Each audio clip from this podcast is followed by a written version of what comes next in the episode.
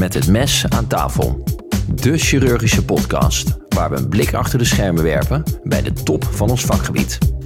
Zo, beste luisteraar, dank dat u weer bent aangehaakt bij Met het eh, mes aan tafel. Vandaag hebben wij als uh, gast prof Inger Schipper en zullen we het hebben over polytrauma en traumaonderwijs.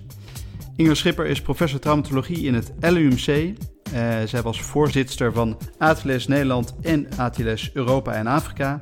En ze is de huidige voorzitter van het AO Nederland. Ze vloog jaren op de heli als MMT-arts uh, en schreef mee aan 164 publicaties, 7 boeken en 4 boekhoofdstukken. Ze was promotor van 12 promovendi en heeft heden uh, ook 11 promovendi onder haar vleugels. En in 2012 werd ze nog in zes afleveringen geportretteerd bij Kijken in de Ziel uh, op de Nederlandse publieke omroep. Beste professor Schipper, Inger, welkom. Ja, met uh, Koen Verbraak uh, van Kijk in de Ziel sprak u over hoe chirurgen zoomveters strikken. Uh, en hij eindigde met of u ze dan ook wel los kreeg. Ja, dat was heel grappig, inderdaad.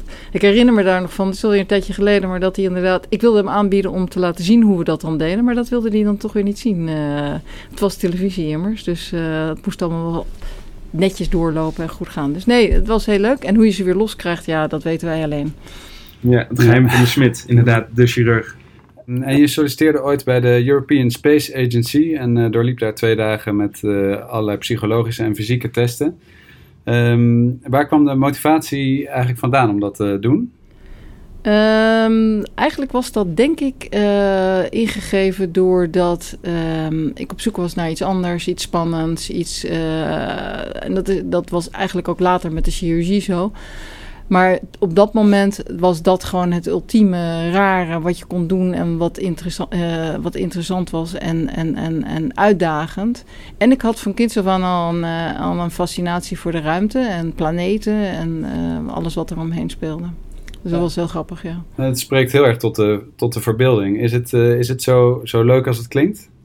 Uh, die testen? Ja. ja, dat was erg geestig. En het geestigste achteraf is nog dat ik in dezelfde ronde zat als André Kuipers. Oh. Ah.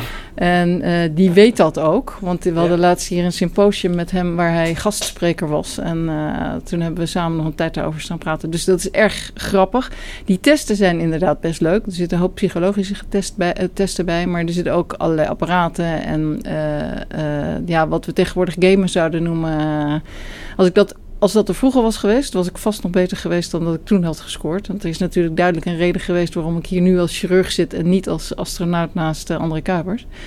Um, maar uh, nee, het was, dat is een hele bijzondere ervaring geweest en ook echt heel leuk. En ook in de zogenaamde wasmachine gezeten om alle. G-testen nou, nee, nee, nee, nee, nee, nee, die niet. Nee, ze hebben wel een soort ander kermisapparaat waarbij je op zijn kop ondersteboven hangt. Maar uh, nee, nou, niet, niet dat G-apparaat. Nee. Uh, en toen um, chirurg, toch chirurg geworden. Uh, waar kwam die passie vandaan? Um, ja, dat komt eigenlijk. Ik deed biomedische wetenschappen. Ik ben drie jaar uitgeloot. En toen ben ik maar. De eerste jaar ben ik medicijnen gaan uh, uh, studeren hier in Leiden. En in het derde jaar moet je je daar voorbereiden op een volledig jaar onderzoek. Want biomedische wetenschappen is eigenlijk een ja, onderzoeksopleiding met, met de basale kennis van wat wij ook in de geneeskunde studie leren.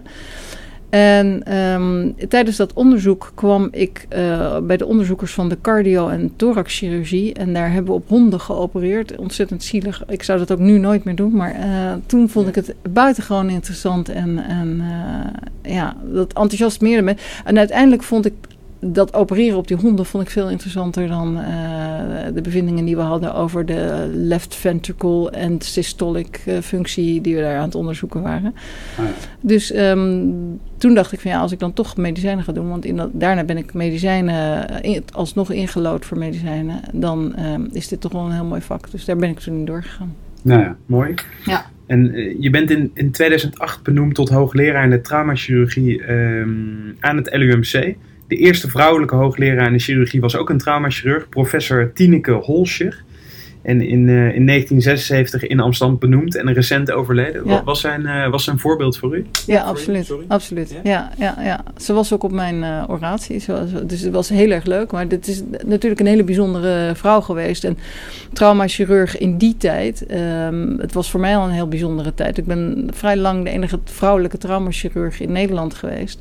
En eh, voor haar moet dat helemaal bijzonder zijn geweest als eerste vrouwelijke hoogleraar. En toen ook zeker enige vrouwelijke traumachirurg. Eh, ja. Ja, want hoe, hoe was dat om eh, de enige vrouwelijke traumachirurg eh, te zijn in Nederland? Ja, ik heb er nooit zoveel problemen mee gehad. En ehm, eh, dat, dat was gewoon zoals het was. Het was natuurlijk. En eh, one of the guys, dat is eigenlijk het wat het beste eh, omschrijft. Maar het is wel leuk als ik naar nu kijk, dat er heel veel meer vrouwen langzamerhand komen in de traumachirurgie. En eh, dat, dat ik al lang niet meer alleen ben, want het heeft ook helemaal niet zo, zo lang geduurd.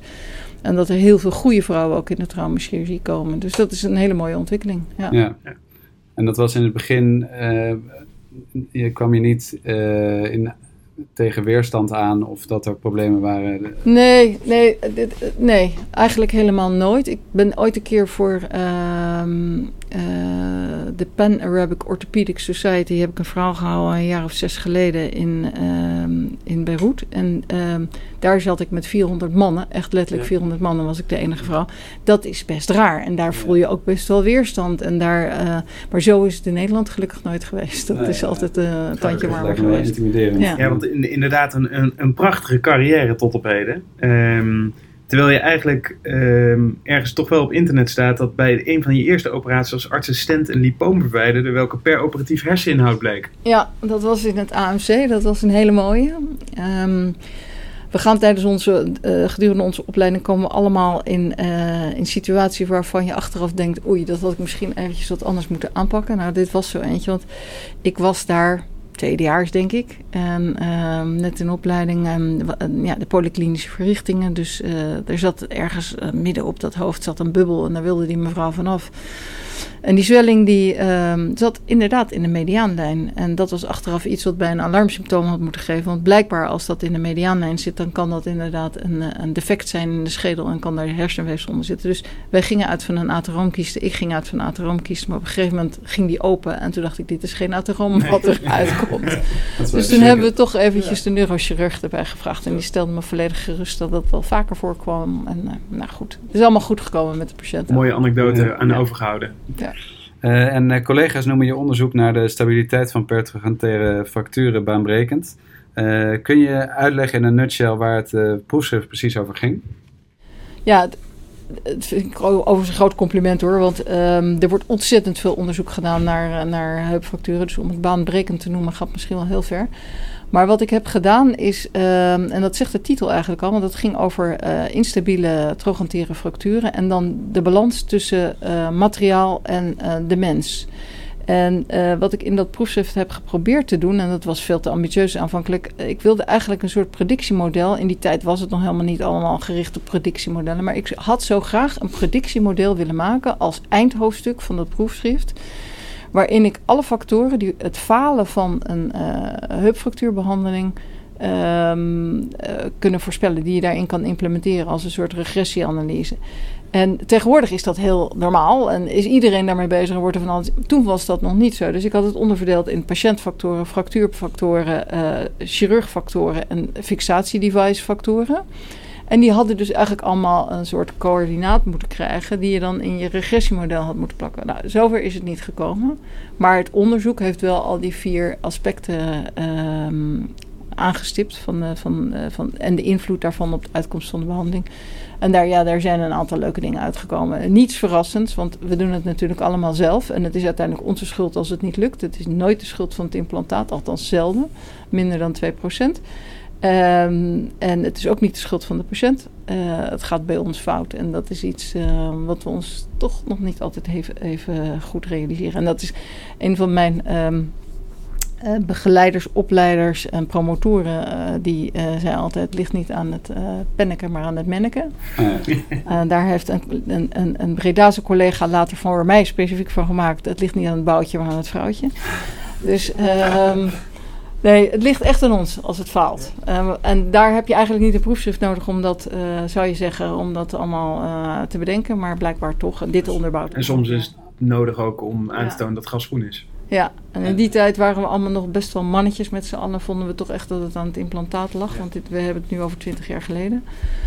dus het was best wel eens goed om iedereen met de neus op de feiten te drukken. Ja. Onderwerp. Onderwerp. Onderwerp. Onderwerp. Van de week. Het hoofdthema deze week is polytrauma en traumaonderwijs. Uh, je bent voorzitter van AO Nederland en was voorzitter van ATLS uh, Nederland. Uh, wat is eigenlijk het doel van de AO? Het doel van de AO is om de behandeling van traumapatiënten verder te ontwikkelen en wetenschappelijk te onder, onderbouwen ook.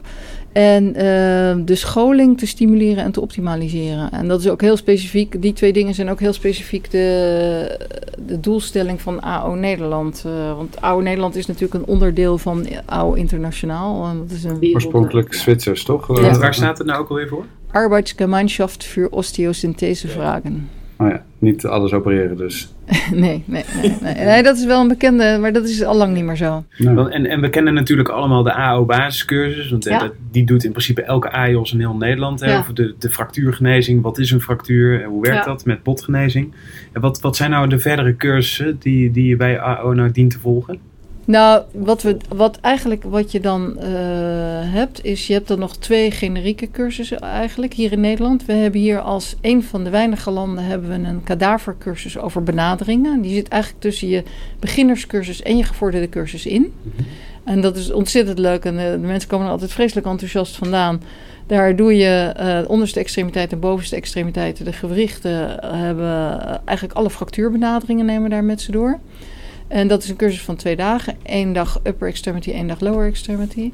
En de andere cursus is natuurlijk de, de advanced course uh, die daar ook dat is. Dat is voor differentianten. En dat is voor de differentianten. En daarna krijg je eigenlijk allemaal allemaal specifieke cursussen. Tibia plateau, de, de voet, uh, humerus, uh, distale radius. Um, en dat gaat dan echt heel diep erin. En dan krijg je ook nog de mastercourses. En daar, ja. dat, maar dat is eigenlijk meer voor de differentiant slash fellow slash ja, willen opfrissen. Differentianten is, uh, ja, dan begint dat inderdaad ja. al, ja. en dan um, is er ook nog de ATLS stichting, hè, de Advanced Trauma Life Support stichting. In hoeverre is dat... Ehm, uh, dat is een hele andere club, denk ik, dan de ja. AO. Ja. Um, en wat, wat uh, doe je daar precies? Nou, nu eigenlijk uh, in vergelijking met wat ik in het verleden heb gedaan, niet meer zoveel. Ik geef nu, maar, nu nog maar twee cursussen per jaar. Overigens is wel het leuke, de overeenkomst tussen de AO en de ATLS is dat ze op dezelfde educatieve principes gestoeld zijn. Dus de, de educator die ooit um, ATLS Nederland mee heeft helpen, überhaupt ATLS mee heeft helpen opzetten als um, educatief programma, heeft, werkt nu bij de AO. Dus er zitten heel veel overeenkomsten met hoe ze het onderwijs echt professioneel inrichten. Dat is heel leuk. Maar nee, ik doe daar nu niet zo heel erg veel meer. En anders dan uh, goed bedoeld uh, af en toe me ergens eens tegenaan bemoeien. En um, als er dingen gebeuren. En voor de rest geef ik één of twee cursussen per jaar nog. Hoe moet ik dat dan precies zien dat je cursussen hebt opgericht in Moldavië? Ja, dat is wat jij in je introductie ja. vertelde inderdaad. Is dat we van Slovenië tot aan uh, Estland tot aan Moldavië, uh, Georgië.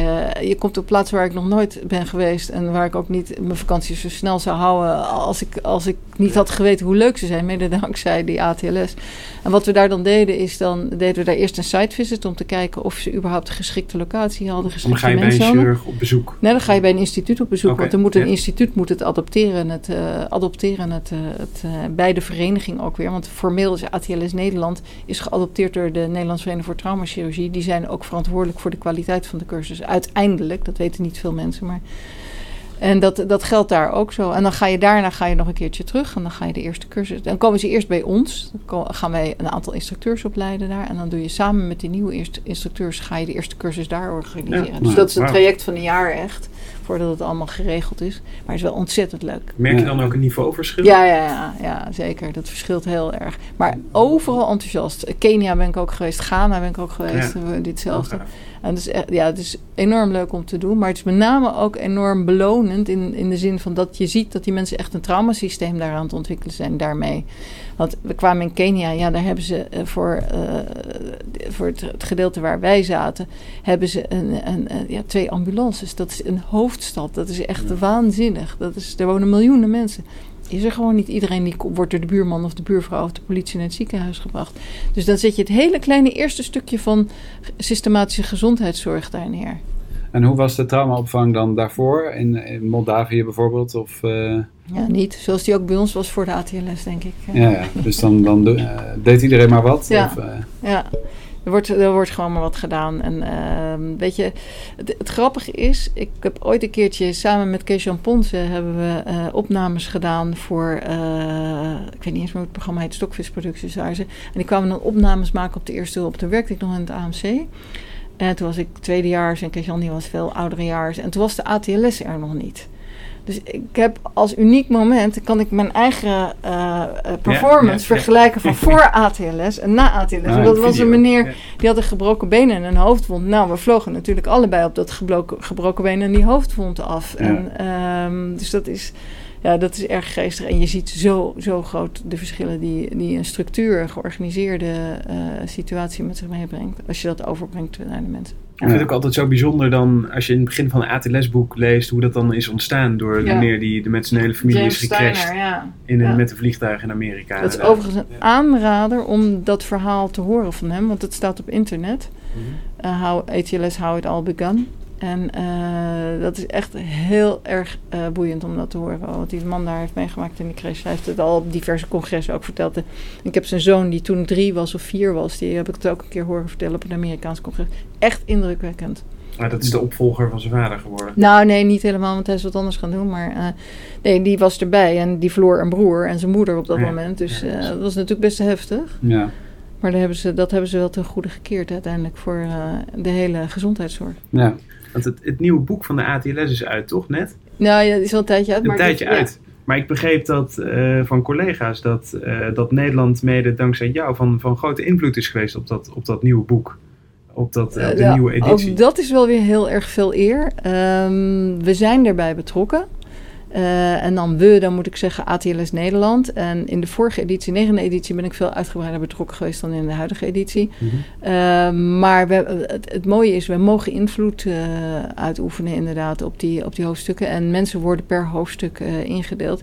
Nee, wat er gebeurt is bij de negende editie, daar ben ik mede verantwoordelijk geweest voor die ontzettend lastige tentamen, examensvragen die er toen zijn geweest. Dus dat is ook in deze editie, is dat, zijn die afgeschaft weer en zijn er makkelijker vragen gekomen. Dus uh, wees maar blij dat mijn invloed hier heel gering is geweest eigenlijk. Oh, ja. Mooi, dank. Ja, jij wilde zeggen.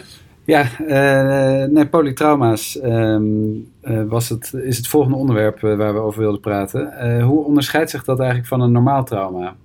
Um, ja, polytrauma's, daar kan je een heleboel definities op plakken. En wetenschappelijk is de definitie op dit moment nog steeds de patiënt met een ISS, een Injury Severity Score van, hoger dan 16, van 16 of hoger.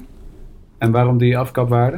Um, en die afkapwaarde is omdat je die meestal bereikt doordat er drie verschillende componenten uh, die een, een, score krijgen, een letselscore krijgen, uh, in totaal optellen tot hoger dan 16. En dat betekent een bepaalde letselernst. Die ISS die wordt bepaald door uh, de letselscore van bijvoorbeeld een gebroken, een gebroken heup is een letselscore van 3. Als je die kwadrateert zit je op een 9.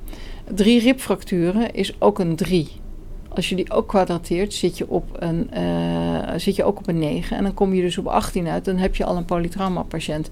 Dus dat geeft aan de ene kant aan hoe je het berekent. En het kan zijn dat dat inderdaad een ernstig letsel is, hoog energetisch. Maar het, kan, het geeft aan de andere kant ook aan, als dit een oude iemand is met osteoporotisch bot... die tegen een keukenkastje is gevallen en de heup heeft gebroken... en vervolgens ook drie osteoporotische ribfracturen heeft... dat die score eigenlijk niet meer zo goed werkt als dat we hem vroeger bedoeld hebben. Dus... Er gaan ook steeds meer stemmen op, terecht, om die uh, uh, polytrauma-definitie, om die ook te reviseren, om die te herzien. Um, en meer te baseren op, uh, op andere criteria, zoals ook inderdaad wat het woord zegt, polytrauma. Dus meerdere letsels, meerdere anatomische regio's. Dus wat je bijvoorbeeld ook kan hebben, is dat als iemand heel erg ernstig schedel-hersenletsel heeft, dan zit je al boven de 16. Dan scoort hij op het einde een letselernst van 4. Die kwadrateer je, dan heb je 16. En dan, dan, dan zit je al boven, de, dan heb je al een polytrauma patiënt. Terwijl dat is eigenlijk niet een meervoudig gewonde patiënt, zoals de Nederlandse vertaling luidt. Ja. Dus uh, daar zit beweging in, in die, uh, in die definitie nu. En zijn er ook andere scores, uh, scoringsmethodes? Of is alleen de ISS, die wordt overal ja, gebruikt? We, ja, oh, ISS wordt eigenlijk overal gebruikt, uh, wereldwijd. En voor uh, ook, ook niet-medische, zoals de Stichting Wetenschappelijk Onderzoek Verkeersveiligheid. Um, die ook onderzoek doet naar uh, letsels en, en dan in dit geval verkeersveiligheid. Die gebruikt ook deze score. Maar er zijn er een heleboel anderen ook die, die dat gebruiken, ja zeker. Ja. Ja, en polytrauma begint natuurlijk op straat. Ja. En uh, in de, je hebt op de heli gevlogen een hele tijd vanuit het uh, Erasmus MC. En is dat nou echt zo gaaf als mensen denken? Of, of zie je toch uiteindelijk te veel ellende? Waarom ben je nou gestopt? Nou, ik stopte omdat ik hierheen ging. Ja, omdat ik naar Leiden ging. Dus, en, uh, bovendien, ik had toen ruim acht jaar op de heli gevlogen. En ik, ik vind persoonlijk dat het gewoon na een tijd... Um, dat er dan een goed moment is om weer nieuwe mensen daarin te laten stromen. Verse ideeën, nieuw bloed, uh, noem het maar. En is het heftig? Ja, het is best heftig af en toe. Um, is het spectaculair? Ja, soms ook wel. Maar op een gegeven moment, dat, dat is met name zoals de buitenstaander ernaar kijkt. Het is met name zo dat je uh, goed werk kan doen. En als je goed werk kan doen, dan vergeet je dat het heftig is en dat het allemaal uh, voor de rest spektakel is. Dan ben je gewoon bezig met wat je kan doen. En uh, ja, dat varieert per inzet.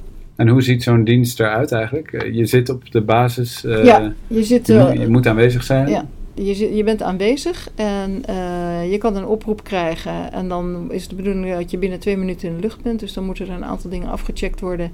En dan um, zit je met z'n allen, met z'n drieën in een helikopter. Want er is dus een piloot. En dan is er een verpleegkundige die tevens navigator is. Dus die krijgen, dat zijn uh, uh, specifiek geteste verpleegkundigen die daar ook voor moeten slagen en die ook jaarlijks gekeurd worden.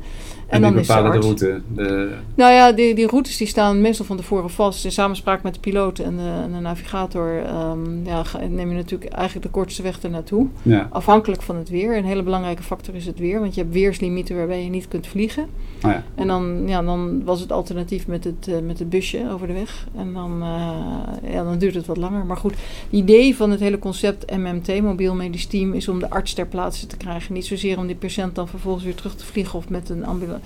Maar de arts ter plaatse krijgen, daar de behandeling beginnen. En dan eventueel in de ambulance gaat de arts mee om daar de behandeling te continueren. En dan naar dichtstbijzijnde traumacentrum. Ja. ja, nou speel ik natuurlijk even advocaat van de duivel. Hè? Maar in Nederland is de 15 minuten norm voor de acute zorg. De ambulance komt eigenlijk vrijwel overal en snel. Um, en toch zijn er vier basis met uh, vier mobiel uh, medische teams. Um, is er nou echt een toegevoegde waarde voor de helikopter? Of zou je dat nou ja. ook gewoon uh, een, een, een chirurg of een anesthesist in een Volvo XC90 kunnen stoppen en dan daar naartoe laten racen?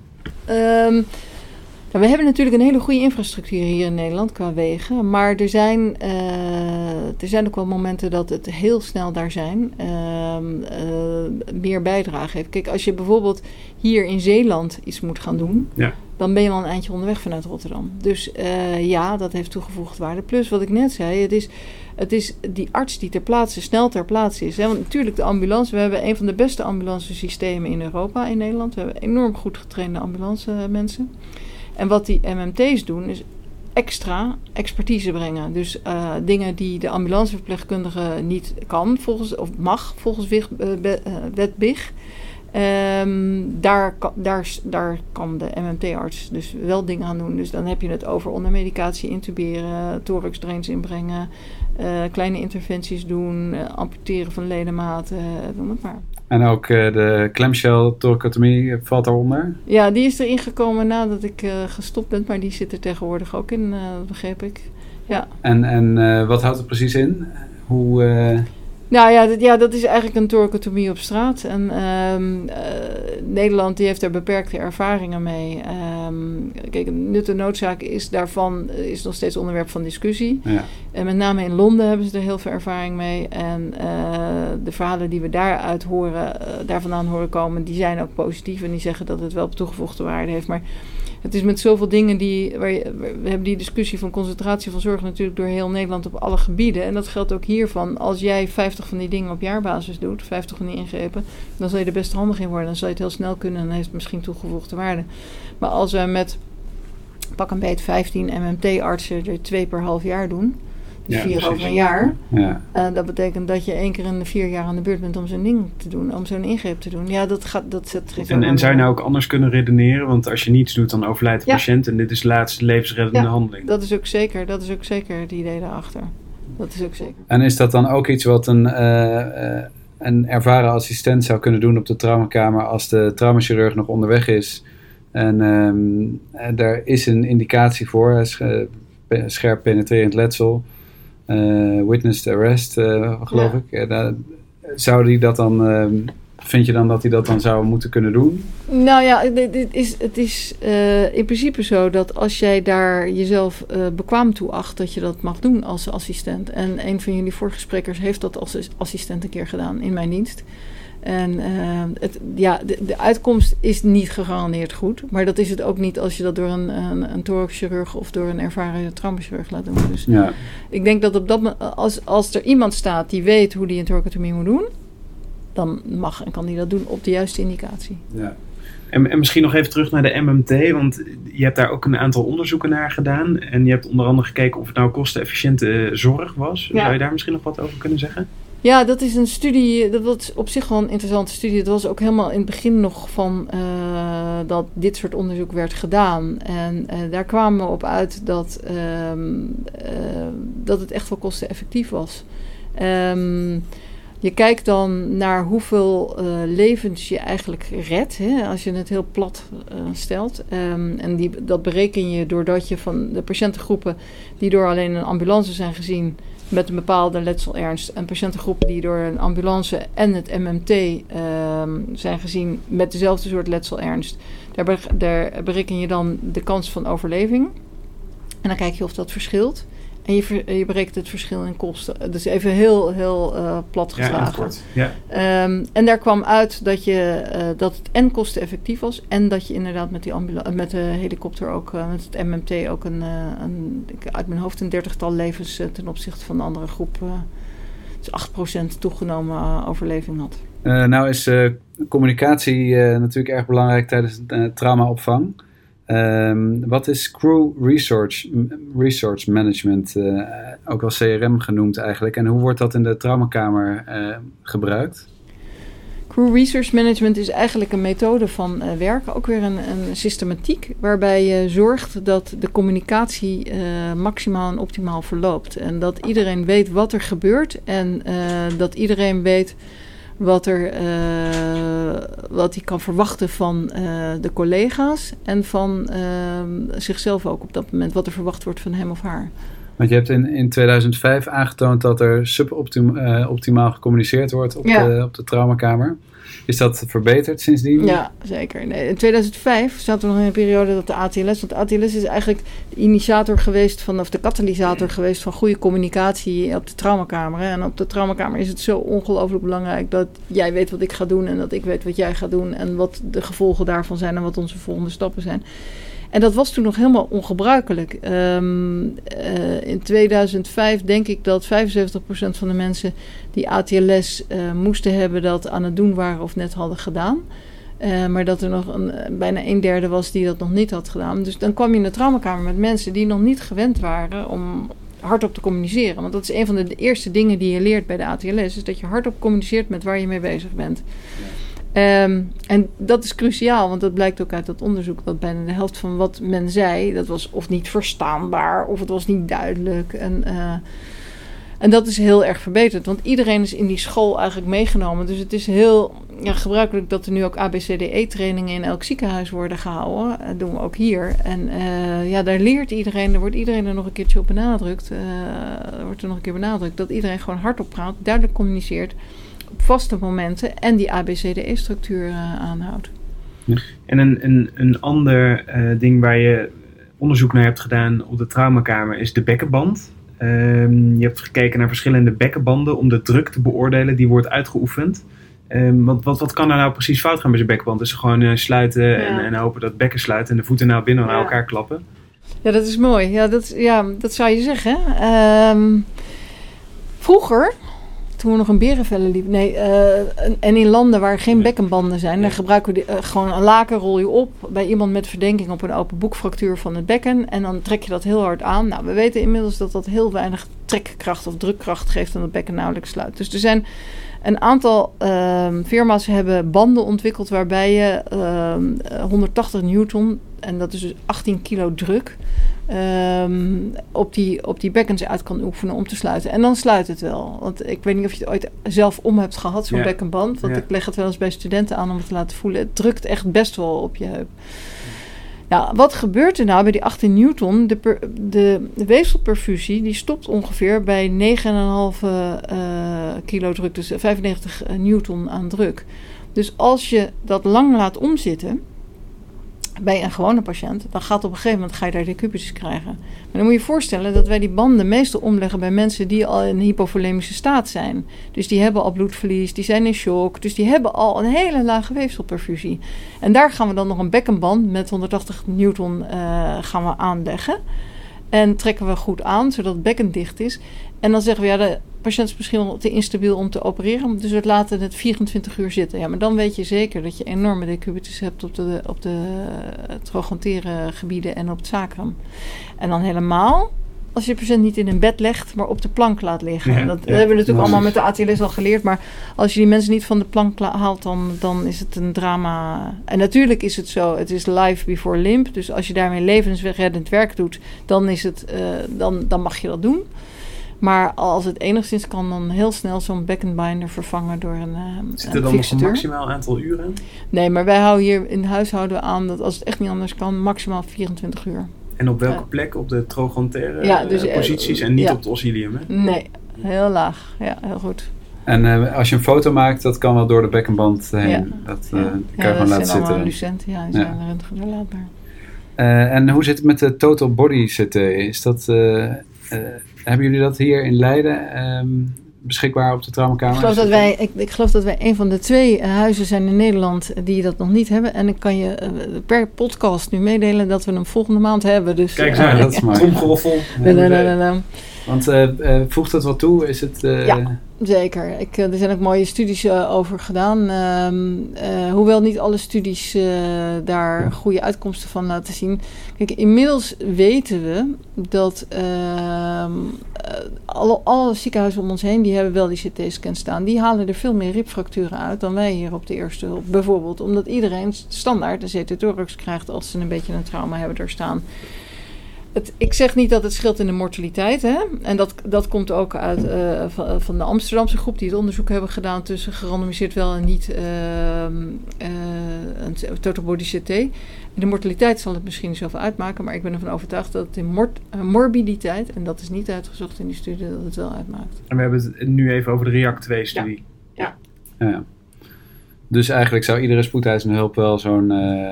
of Nou, waar de- level kijk, 1 Het idee is dat, eh, ja precies, de level 1 traumacentrum. Het idee is dat 90% van de polytraumapatiënten of meervoudig gewonde patiënten in de toekomst, en eigenlijk moet dat al sinds twee jaar, 90% in de level 1 ziekenhuizen komt. Dus die level 1 huizen, die, daar is dat absoluut van toegevoegde waarde, daar ben ik van overtuigd. Ja. Ehm, ja, trauma is, is ook meer dan opvang en behandeling natuurlijk, maar bestaat ook uit preventie. Ehm, en kun je daar wat over zeggen? Want je hebt wel wat, heel wat onderzoek gedaan, dacht ik ook naar preventie, toch? Bij trauma en Ja, we hebben, we hebben eh, een van onze promovende, eh, promovendi, eh thans traumachirurg, die is bezig met onderzoek over, naar verkeersongevallen.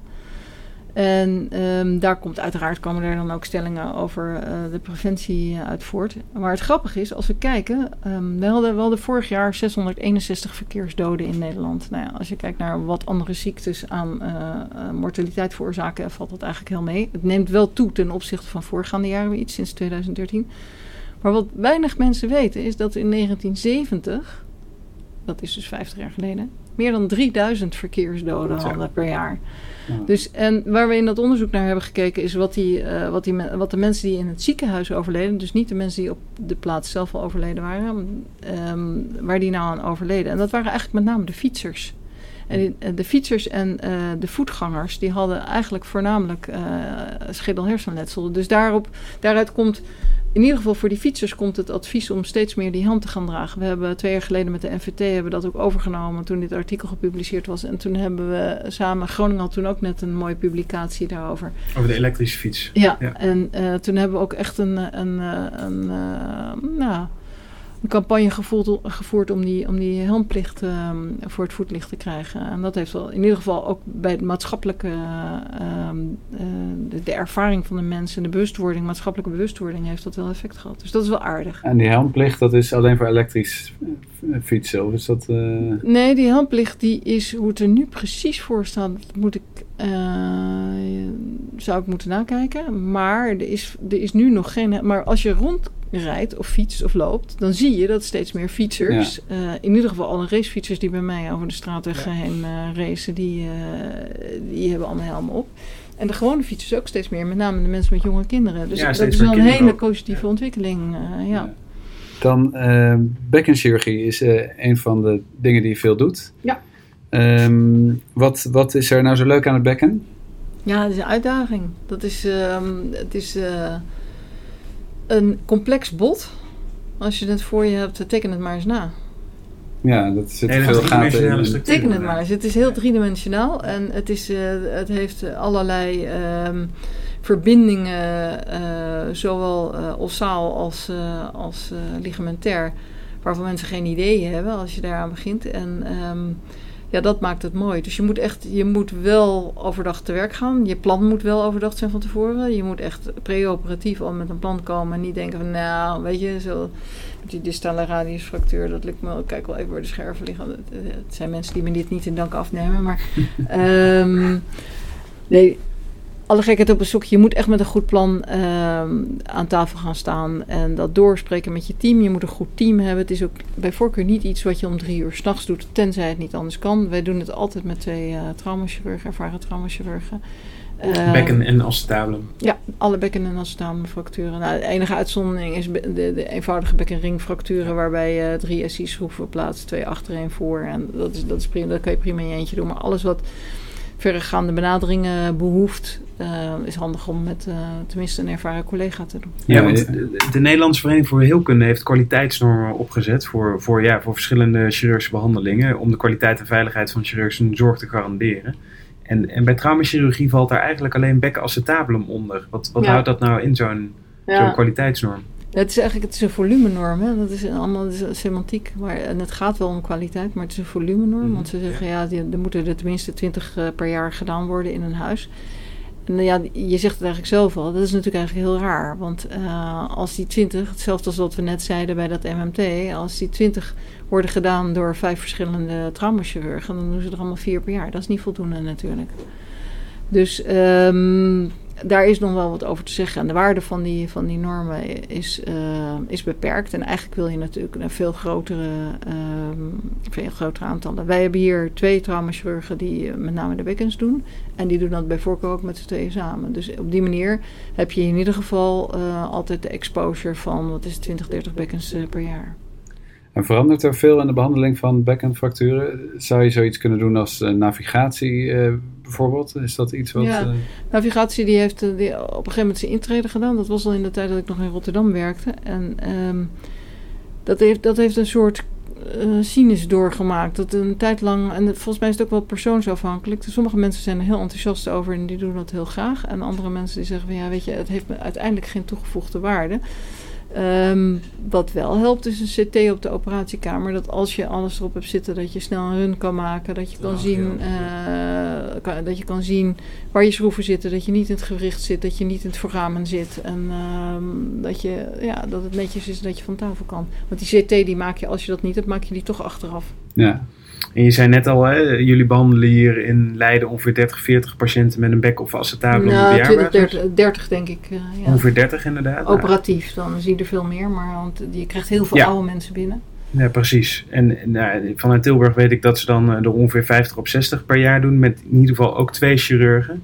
Ehm, en nou heeft op een gegeven moment heeft een Amerikaan gezegd. Die zegt van Hè, die, dat zijn echt dedicated uh, bekkencentra. En die Ja. zeggen wij vinden dat iemand een experienced surgeon is als hij minimaal 40 Ja. bekken of acetabelen per jaar Ja. en zelfstandig doet. Dat Ja. is dus eigenlijk een, een aantal waar, waar we Ja, in we Nederland niet bijna niet aan gaan komen. Nee, maar dat is zoals de jongens in Seattle. Die, doen er, die doen, halen dat makkelijk. Die doen 400 bekkers op jaarbasis als het niet meer is. En eh, die zijn er met een... eh, eh, ja, dat, dat gaat er makkelijk. Kijk, wij, waar wij naartoe moeten is naar verdere concentratie. Hier in de regio hebben we nu twee locaties waar we dat doen. Omdat wij we zijn de enige regio met drie level 1 huizen. Dus dat maakt het al ingewikkeld. En we hebben ja, en voor de luisteraars, welke zijn dat even? Dat is, eh, we, de drie huizen, level Ja. 1 huizen, zijn het, het Haga ziekenhuis, het eh, HMC, Haaglanden Medisch Centrum en het LUMC. En de bekkens worden hier gedaan in het HMC en het LUMC. En we zijn nu bezig om dat naar één locatie te brengen, want het, H- eh, want HMC doet er ook nog eens een keertje 30. Dus dan zit je op 60. Dan zit je op totaal wat je net noemt voor een ander ziekenhuis. En dat is, dat is als je dat met twee of drie chirurgen doet, dan kom je aan een, aan een eh, aantal waarbij, eh, nou, dat begint netjes te worden, ja. Ja, en, en toch denk ik dan, het zijn we, we hebben in heel Nederland zo'n andere aantallen in Amerika. Moeten we, het dan, moeten we het dan allemaal concentreren naar één centrum? Of, of, want Ja. kijk, zo'n Amerikaan die staaft dat ook niet echt op kwaliteit van levensstudies, want die verrichten ze daar niet. Nee, dus waar, waar jammer. wordt het dan inderdaad op gestaafd? Ja. Hè? Wat is nou, Ja. eh, wat is, is het nou echt zo dat je, dat je zoveel moet opereren om, om goede uitkomsten te krijgen? Of Wat, wat vind je zelf? Nou ja, ik denk wel dat ze ten dele gelijk hebben. Want eh, nogmaals, het is een complexe operatie, vaak. En eh, hoe meer ervaring, hoe beter. Ehm, alleen ook daar zit weer een maximum aan. Dus het, is, het gaat niet eindeloos door. Maar je zou, er zou zeker wat voor te zeggen zijn om naar, meer, eh, naar minder eh, centra te gaan waar je dit letsel opereert. Alleen, het is wel zo dat het heel vaak aan een patiënt vastzit die een hoog energetisch trauma Ja. heeft doorgemaakt. Ehm, die punt, dus acuut op dat moment binnen 24 uur weer iets wil doen. Me- meestal is dat dan niet binnen 24 uur ook het bekken fixeren op de definitieve manier, maar dan zet je er een fixateur over. Maar dat zijn wel patiënten die nog wat langer op de IC liggen en dan na een dag of vijf tot zeven dan wil je dat bekken toch wel gaan fixeren en dan wil je die fixateur eraf hebben. Ja, en om iemand van de IC dan naar een andere IC over te plaatsen, dat heeft, dat heeft zoveel voet in de aarde, dat is ook niet goed voor de nee, kwaliteit. zorg. helemaal eens. Tips en tricks. Ja, graag zouden we nog met een, een bekkenoperatie met je echt, echt kort eh, doorlopen. Want je had het net al over hoe je een operatie voorbereidt met behulp van eh, röntgen- en CT-beelden. Maar gebruik je nou nog ook andere zaken? Anatomisch model, 3D-print? Ja, voor de posteriore bekkenfractuur, posteriore acetabulumfracturen gebruiken we, eh, gebruiken we nu 3D-prints. Dat is echt wel heel handig om te kijken hoe je precies je fragmenten moet gaan reponeren en gaan fixeren. Anterieur niet, omdat dat meestal vrij overzichtelijk is en ook makkelijker te benaderen is. Ehm, en ja, voor de rest, de hologrammen zijn we nog niet aan toe, die boven eh, de operatie staan. Dat is wel een hele mooie ontwikkeling waar ik erg naar uitkijk. Het lijkt me erg leuk tegen de tijd dat we dat echt kunnen gebruiken. En zo'n 3 3D-print, eh, ehm, ik heb daar geen ervaring mee. Hoe werkt dat precies? Dan print je de... eh, CT-scan.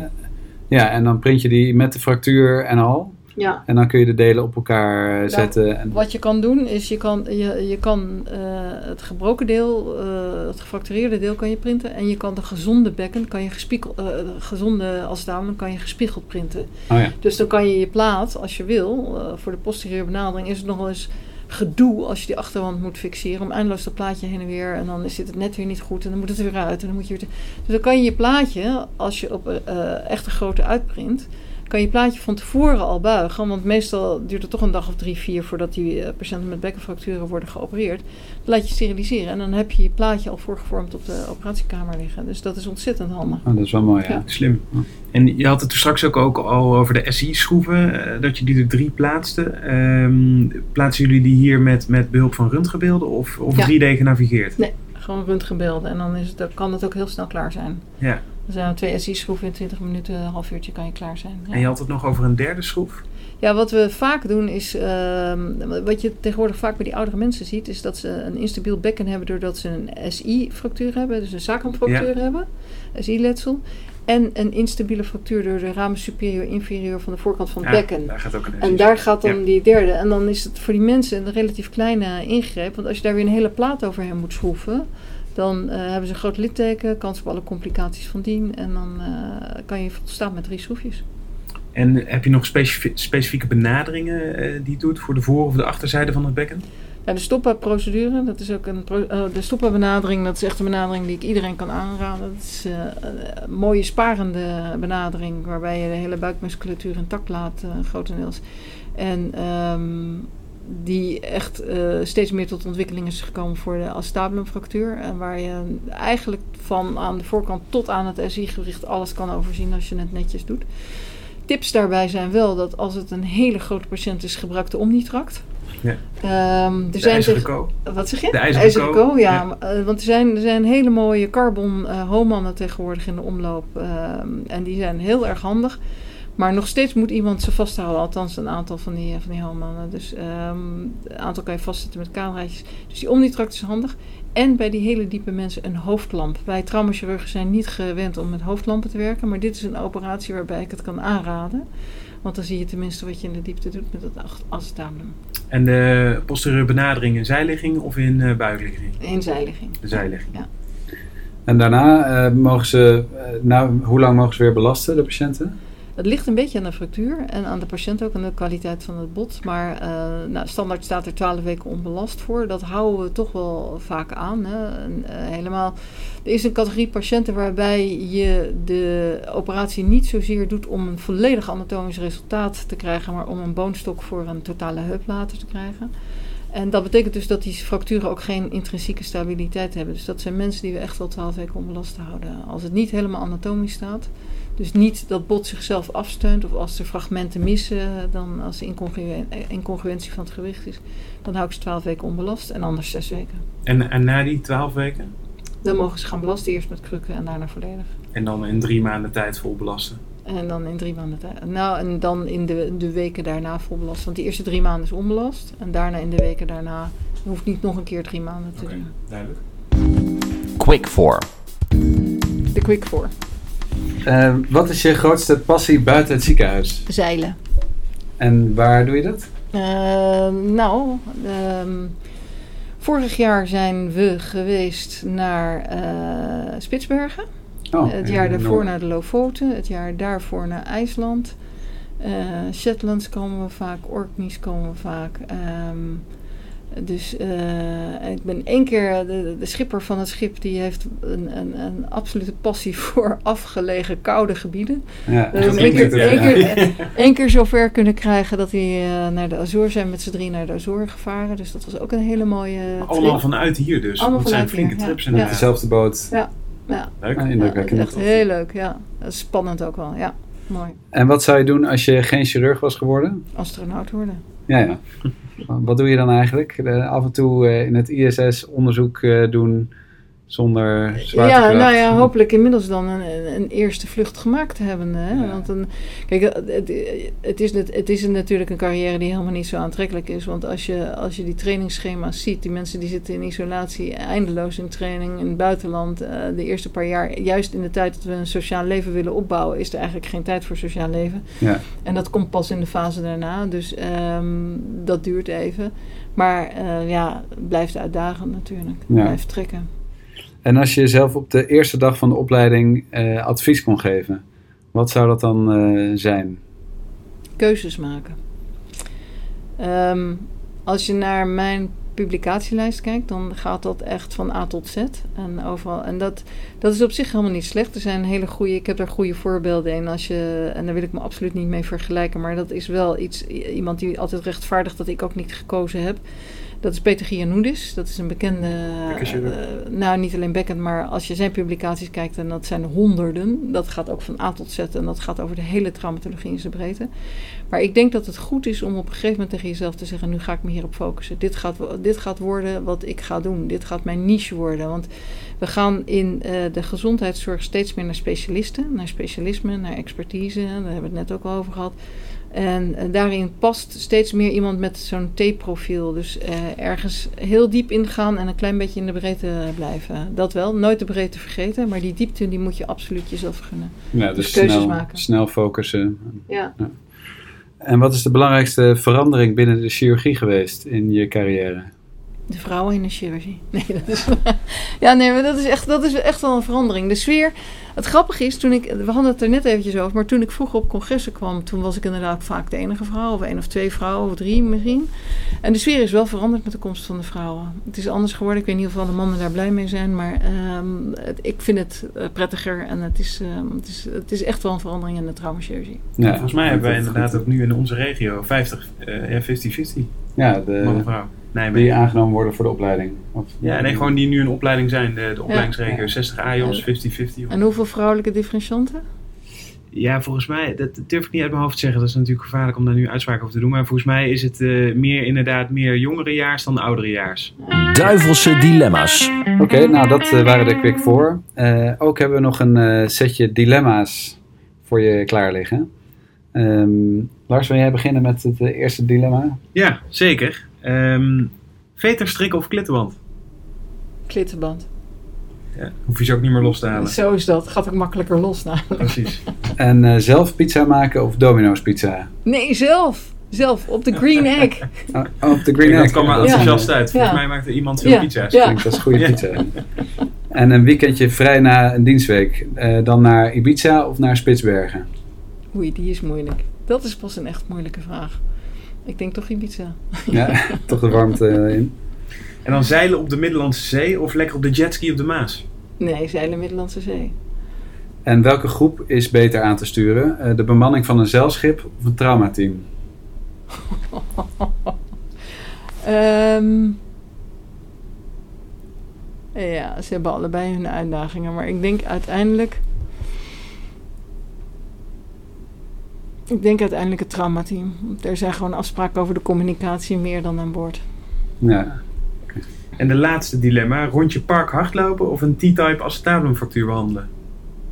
Het acetabulum. Ja. Ja, ik ben een hardloophaatster. Ik loop sinds oktober hard. En ik, ja, ik heb de 10 kilometer geraakt. En dat doet me goed. Maar eh, ik zeg tegen al mijn patiënten... roeien, fietsen, zwemmen, maar niet hardlopen. Want dat is gewoon ongelooflijk slecht voor je onderste extremiteitsgewrichten. ja. Ehm, nou mooi, dan zijn we bijna aan het einde van de aflevering gekomen. Eh, wat ehm, wil je nog eh, als laatste toevoegen wat we niet mogen vergeten aan eh, deze, deze podcast? Dus wat wil je nog meegeven aan iedereen als tip of ehm, iets wat je belangrijk vindt binnen de traumachirurgie? Het is nooit af. Het is, blijf groeien. Dus zorg dat je jezelf stimuleert en zorg dat je je eigen uitdagingen blijft vinden. Want eh, het is gewoon nooit af. En als je denkt dat het af is, dan ben je je uitdagingen kwijtgeraakt. Die moet je weer zien te vinden. Dan Ja. blijft het vak tot in lengte van dagen hartstikke leuk. Dus je moet jezelf eh, scherp houden. En, Scherp houden, blijven stimuleren, blijven prikkelen. En eh, dan hebben we een, echt een heel mooi vak. Nou, dat lijkt me een eh, heel mooi einde van, eh, van deze aflevering. Dank. Eh, professor Schipper, hartstikke bedankt. Dank jullie. Leuk. Fijn om eh, dit gesprek met, eh, met je te kunnen hebben. Ehm, luisteraars, bedankt voor de enthousiaste reacties tot dusver. Eh, mochten jullie tijd hebben, dan helpt het ons als jullie een eh, review kunnen achterlaten op Spotify of eh, Apple Podcast. En we hopen dat jullie weer aanhaken bij een volgende aflevering. Dit was Met het Mes aan tafel. Deze podcast wordt mede mogelijk gemaakt door Johnson Johnson. Dank voor het luisteren en tot de volgende uitzending.